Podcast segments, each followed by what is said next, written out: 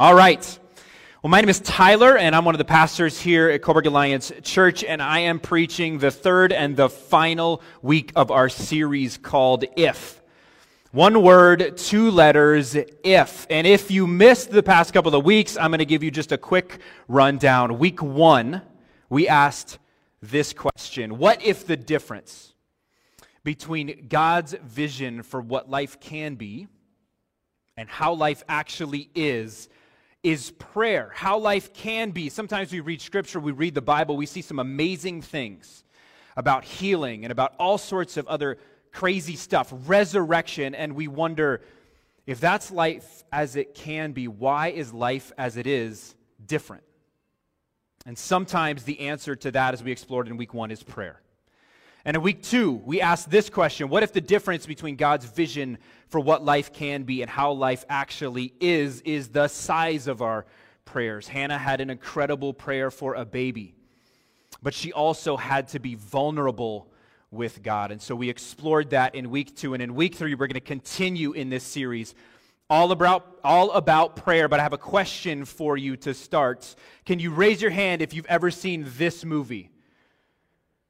Have you seen this movie? Yeah, and all the moms and the dads and the grandparents, they're raising their hands because, yeah, they've seen the movie Encanto. Once in a while, Disney, with all of its controversy at times, hits a grand slam, and I think they did with Encanto. I love this movie. It's phenomenal, and it's a good thing I love this movie because every Monday night we have a family movie night at my house. We make pizza and we watch whatever my daughter chooses to watch and every Monday night for the past five months, she's chosen Encanto. So I know this movie very well. I don't know that she's aware that there are other options. I don't know that she would care. She loves it, and I do too. Encanto is set in Colombia. And who said yes? Are you from Colombia? Have you seen this movie? Yes. Awesome. Yes. You're going to have to tell me afterward how accurate it is. Is it pretty accurate? No.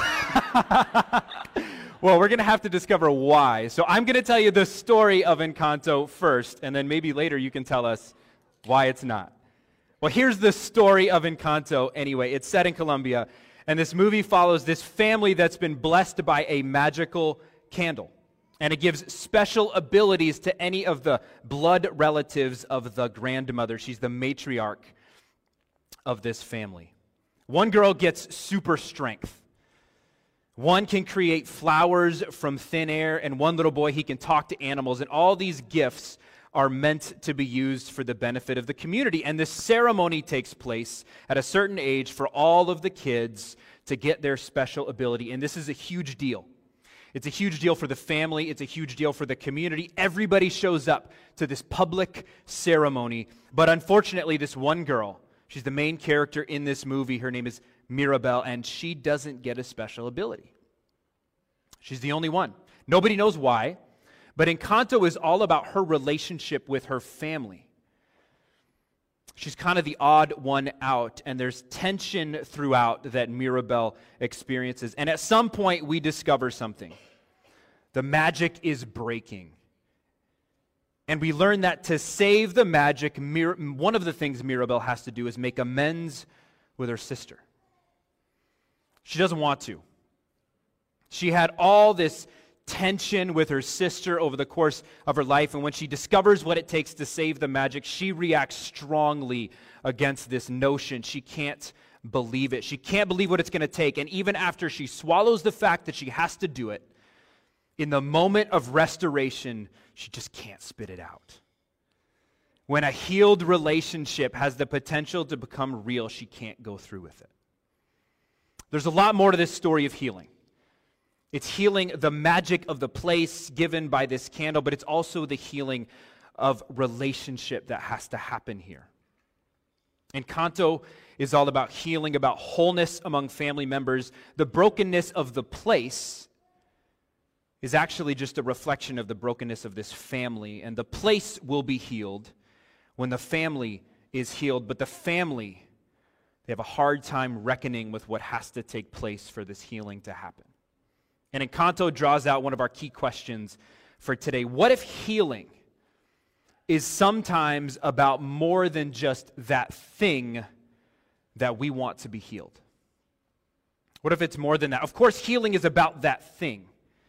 It's about the cancer, it's about the broken relationship, it's about the chronic back issue. But what if sometimes God wants us to see more than that? In Encanto, the family saw that the magic was breaking. They wanted to save their home and the magic, but healing the home and healing the magic was about way more than that.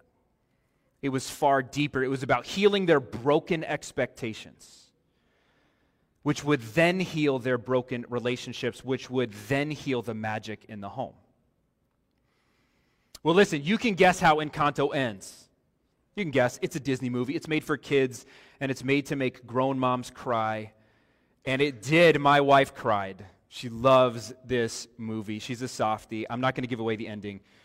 Just go watch it yourself. But the theme that we discover in Encanto, that narrow or misaligned expectations can alter our path to healing. It's the same as the story that we're going to read in a moment from 2 Kings chapter 5. In 2 Kings chapter 5, we discover Naaman. Naaman is a stud in the ancient Near East. He's a mighty warrior. He's the commander of a king's army. He's been given favor by God in his role as commander. And all this has kind of made him a proud person who, at the same time, has leprosy. In the ancient Near East, leprosy could have been a bunch of things. It was kind of this umbrella term that encompassed skin diseases. We know he had some kind of skin disease, but leprosy proper, it affected the nerves.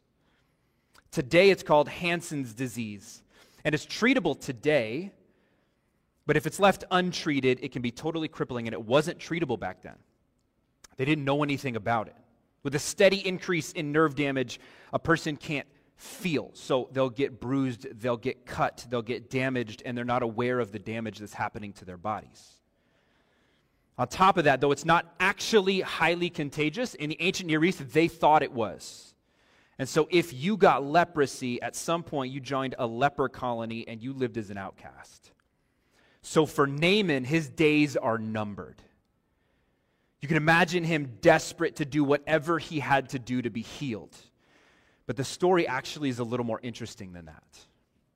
There's a lot going on in 2 Kings chapter 5 that might intrigue you, and it is worth exploring, but we're going to focus on a few key points. For now, let's read together this story from 2 Kings chapter 5. If you have your Bibles, you can flip to it. You're also going to see it up on the screen. The king of Aram had great admiration for Naaman the commander of his army, because through him the Lord had given, him, given Aram great victories. But though Naaman was a mighty warrior, he suffered from leprosy. At this time, Aramean raiders had invaded the land of Israel. And among their captives was a young girl who'd been given to Naaman's wife as a maid. One day, the girl said to her mistress, I wish my master would go to see the prophet in Samaria. He would heal him of his leprosy. So Naaman told the king what the young girl from Israel had said. Go and visit the prophet, the king of Aram told him. I will send a letter of introduction for you to take to the king of Israel. So Naaman started out carrying as gifts 750 pounds of silver, 150 pounds of gold, and 10 sets of clothing. The letter to the king of Israel said, With this letter I present my servant Naaman. I want you to heal him of his leprosy. When the king of Israel read the letter, he tore his clothes in dismay and said, Am I God that I can give life and take it away? Why is this man asking me to heal someone with leprosy? I can see that he's just trying to pick a fight with me. Aram and Israel, they didn't have a good relationship. But when Elisha, the man of God, heard that the king of Israel had torn his clothes in dismay, he sent this message to him Why are you so upset?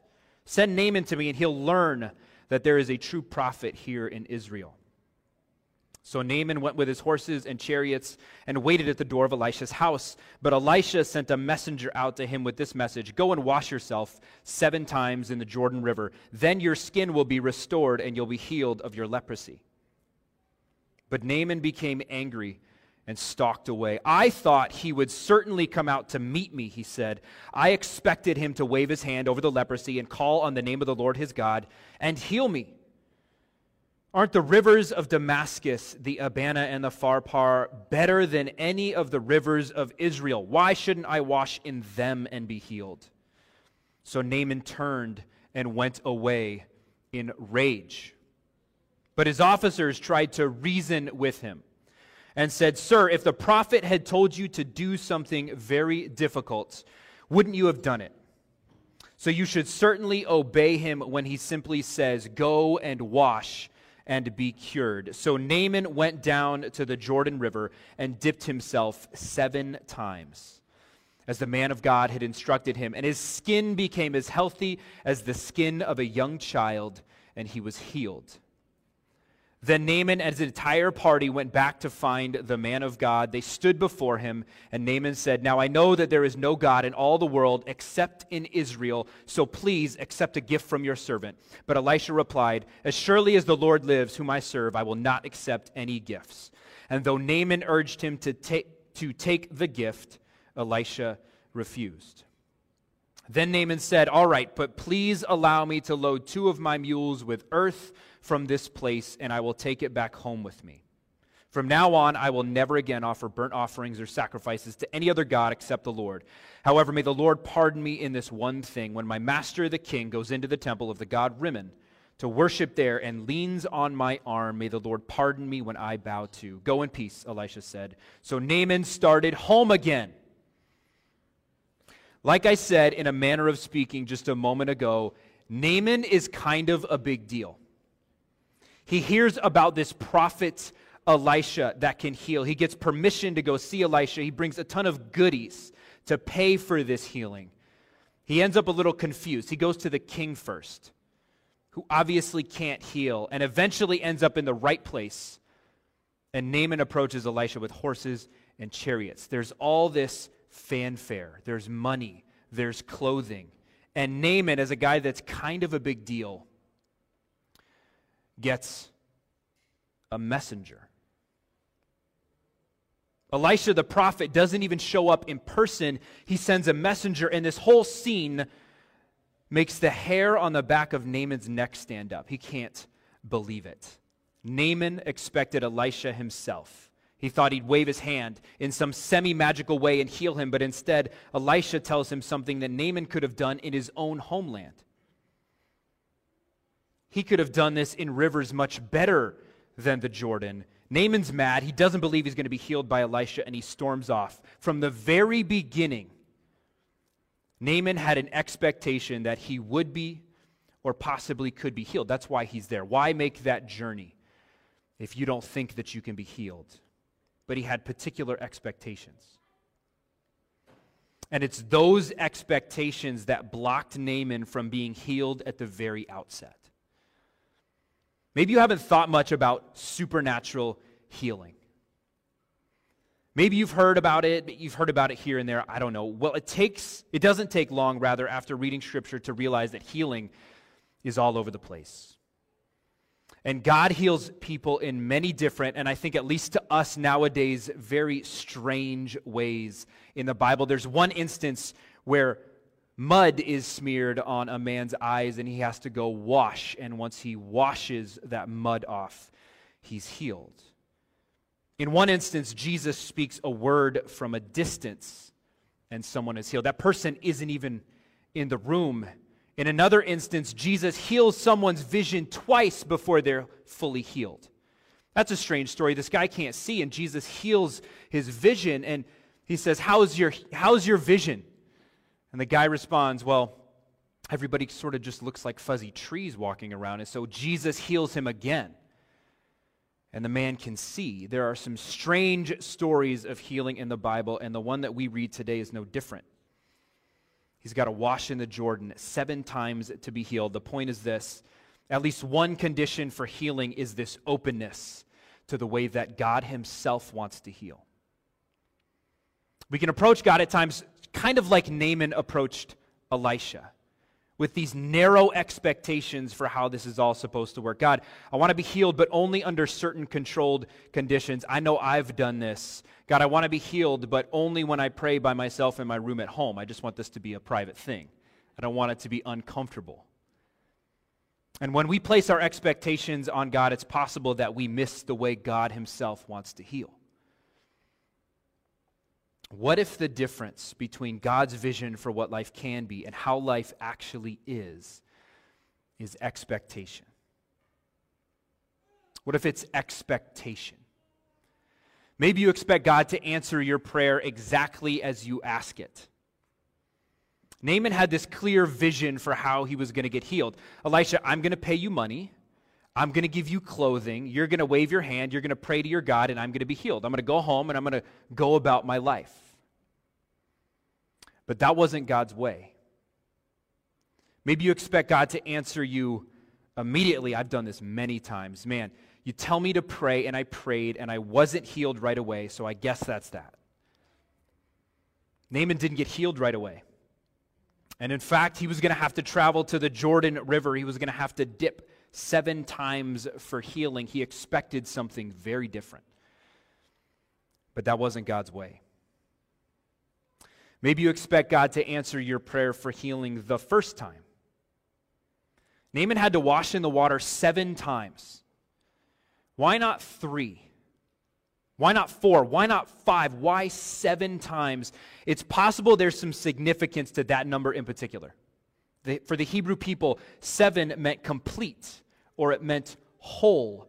So maybe there's something symbolic about becoming whole, but surely God could have healed Naaman with one dip in the Jordan, right? He could have healed him with one dip in the Jordan. So why seven? Why not one dip. It wasn't God's way. Maybe you expect God to heal one thing, but he opens up the need to heal something else. Naaman discovered that he went for healing for his leprosy, but he needed healing in his relationship with God. That was what ended up getting fixed, in addition to his leprosy. Before coming to Coburg, I lived in Kentucky with my wife, Emily, and we both went to a handful of churches, one of which was this vineyard church. And we loved this church. We loved this community, and they were very open to God healing. I think we prayed for healing after every service. And they were open to God speaking to specific people in the church. And so they had people in the church who had prophetic gifts. And what that means in this case is that they would just listen before and during the service to see if God was saying something specific to or for their people. And then at the end of the service, oftentimes there's this one guy who would get up and he would say, and he was very humble about his approach. He was very humble when he said this. He said, We feel like God is saying there's maybe someone here who needs healing for a back issue or a chronic stomach problem or whatever it was they sensed God was saying to them, and they would encourage people to come forward for prayer. Well, Emily and I, we'd been going for a bit, and I developed this lower back issue. I had this lower back issue for actually a long time. But it had flared up because of a new job. I was traveling a lot, I was in the car quite a bit. So this chronic thing had flared up more than usual. And at the end of the service, they said, We feel like there is someone here with a chronic lower back issue. And of course, I, I sort of look around. Like, you? Is that you? Are you the one? I didn't expect it. I ignored it. I didn't go up and I thought, well, if it's real, then maybe they'll say something next week. But I knew it was for me. So, sure enough, they said the exact same thing next week. And I thought, man, I don't really know these people that well yet. I haven't been here for very long. I don't know these people. Going up to the front feels kind of weird. I wrestled with it for a bit, and eventually I went to the front. I get up there and I tell them what the issue was, and they talk to me for a little bit. And the guy that was praying for me tells me that he feels like I'm carrying this heavy weight on my shoulders. So I go up there to get prayer for my lower back, and he starts talking to me about this heavy weight that he sensed I'd been carrying. And sure enough, right before moving to Kentucky, I'd finished back to back tours overseas with, with the U.S. Army. So you better believe that I was carrying some stuff on my shoulders, this weight. That stuff sticks with you for a while. You don't come back and just let it go. And so not only did this guy pray for my back, but he prayed for the weight on my shoulders. And in that moment, two things happened. My back was healed, not forever. It wasn't a permanent healing, but I undoubtedly felt relief in that moment from the pain that I'd been experiencing. And I felt, I felt something that I'd needed from God in that moment, which was a knowledge that God saw me. It was a deeply personal moment for me because I'd been carrying this weight and I needed to know that God saw what I was carrying and that He was doing something about it. That He was at least present with me in these moments. God didn't just see and care about people in general, about other people. He cared about me, and that was powerful for me. I think God, if God could have healed my back, and He could have showed me how deeply He cared in some other way. In that private moment of prayer, I prayed about this a million times prior. But that wasn't God's way. Maybe you expect God to heal one thing, but He opens up an avenue for healing something else. And maybe you expect God to heal you because of your status, because you're kind of a big deal. Your job, your family name, your position in the church, your reputation in the community. Naaman's a big deal. And for Naaman, that was supposed to mean something. He came to Elisha with all his pomp and his circumstance and his gifts and his status, and Elisha sends a messenger. Elisha sends a nobody. And you can tell from the text that Naaman expected something far different. Maybe Naaman, with all his status before his own king, he'd become used to certain treatment. He'd become used to being elevated in the presence of others, but that wasn't God's way. Naaman doesn't get that yet. He doesn't get that that wasn't God's way. Naaman expected Elisha to be the one to heal, but Elisha knows the truth that only God heals. And so Elisha can send a messenger, and Elisha can tell Naaman to go do something unexpected by washing in the Jordan seven times. And that way, it's abundantly clear to Naaman and to everyone else that it was God who healed, no one else. There's no confusion about whose power was at work. God healed Naaman. That's why Elisha doesn't accept any payment. If he accepts payment, there's confusion. But because of how God heals and how Elisha functions in the story, Naaman isn't confused, he's confident. And he declares this at the end Now I know that there's no God in all the world except in Israel. So please accept a gift from your servant. He still doesn't get the gift part. But it's clear that he's convinced that the God of Elisha is real and is the only God in all the world, which is a bold statement in a world with many, many tribal gods. Turns out that Naaman's narrow expectations almost caused him to miss something remarkable. Not just his own supernatural healing, but this newfound relationship with the only real God in the world. God's ways, at least to me, I have to be honest, they can be really strange. God's ways don't always make sense in the moment. They didn't make sense to Naaman, but he could see it all clearly in retrospect. And in the end, Naaman's obedience resulted in his healing and his proclamation that God was real. What if the difference between God's vision for what life can be and how life actually is is expectation.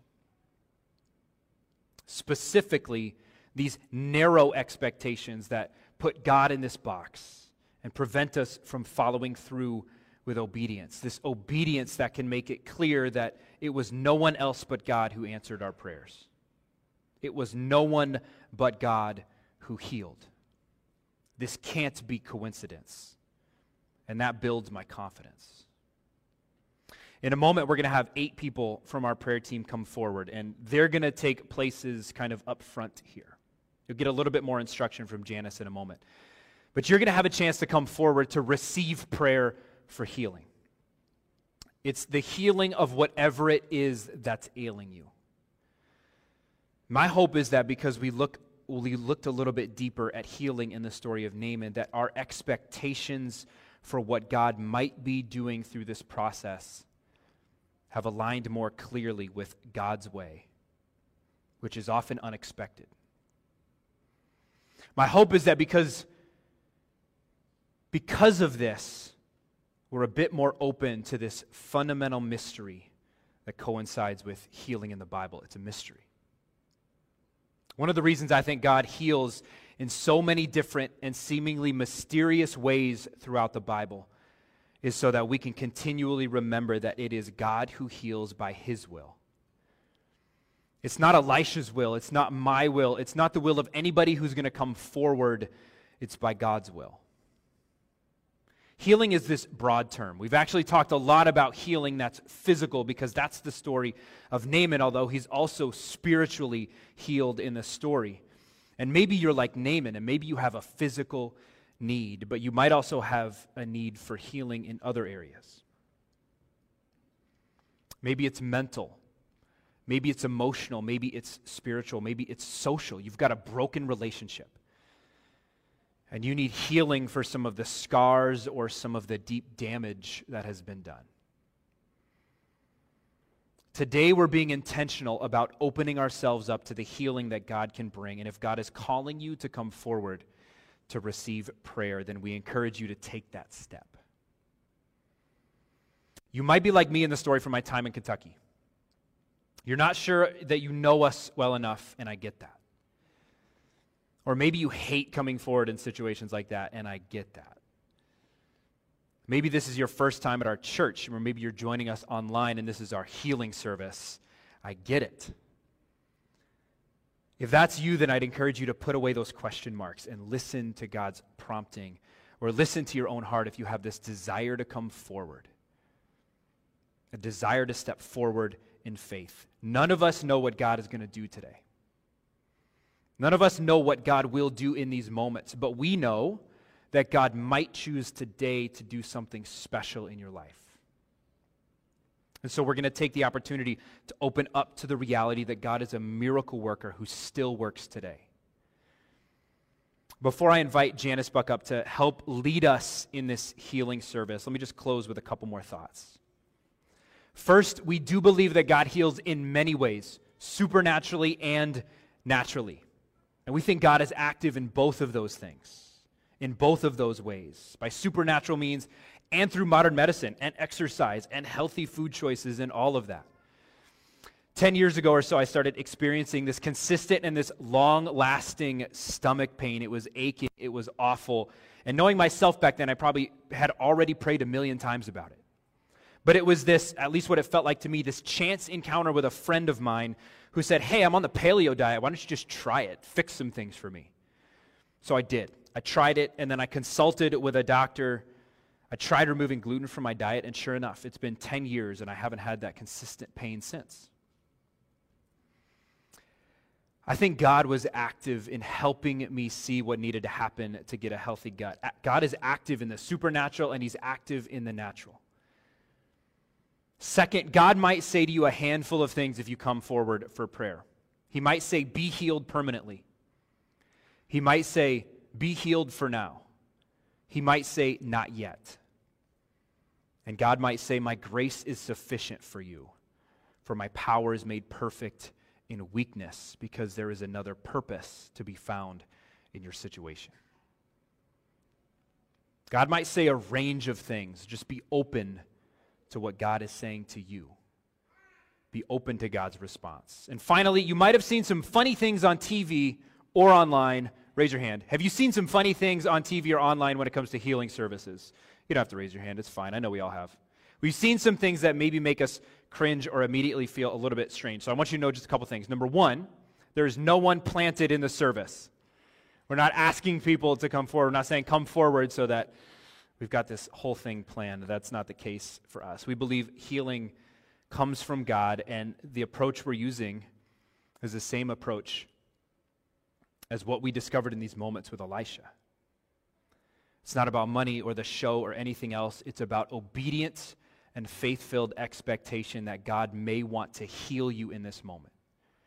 That's what this is about.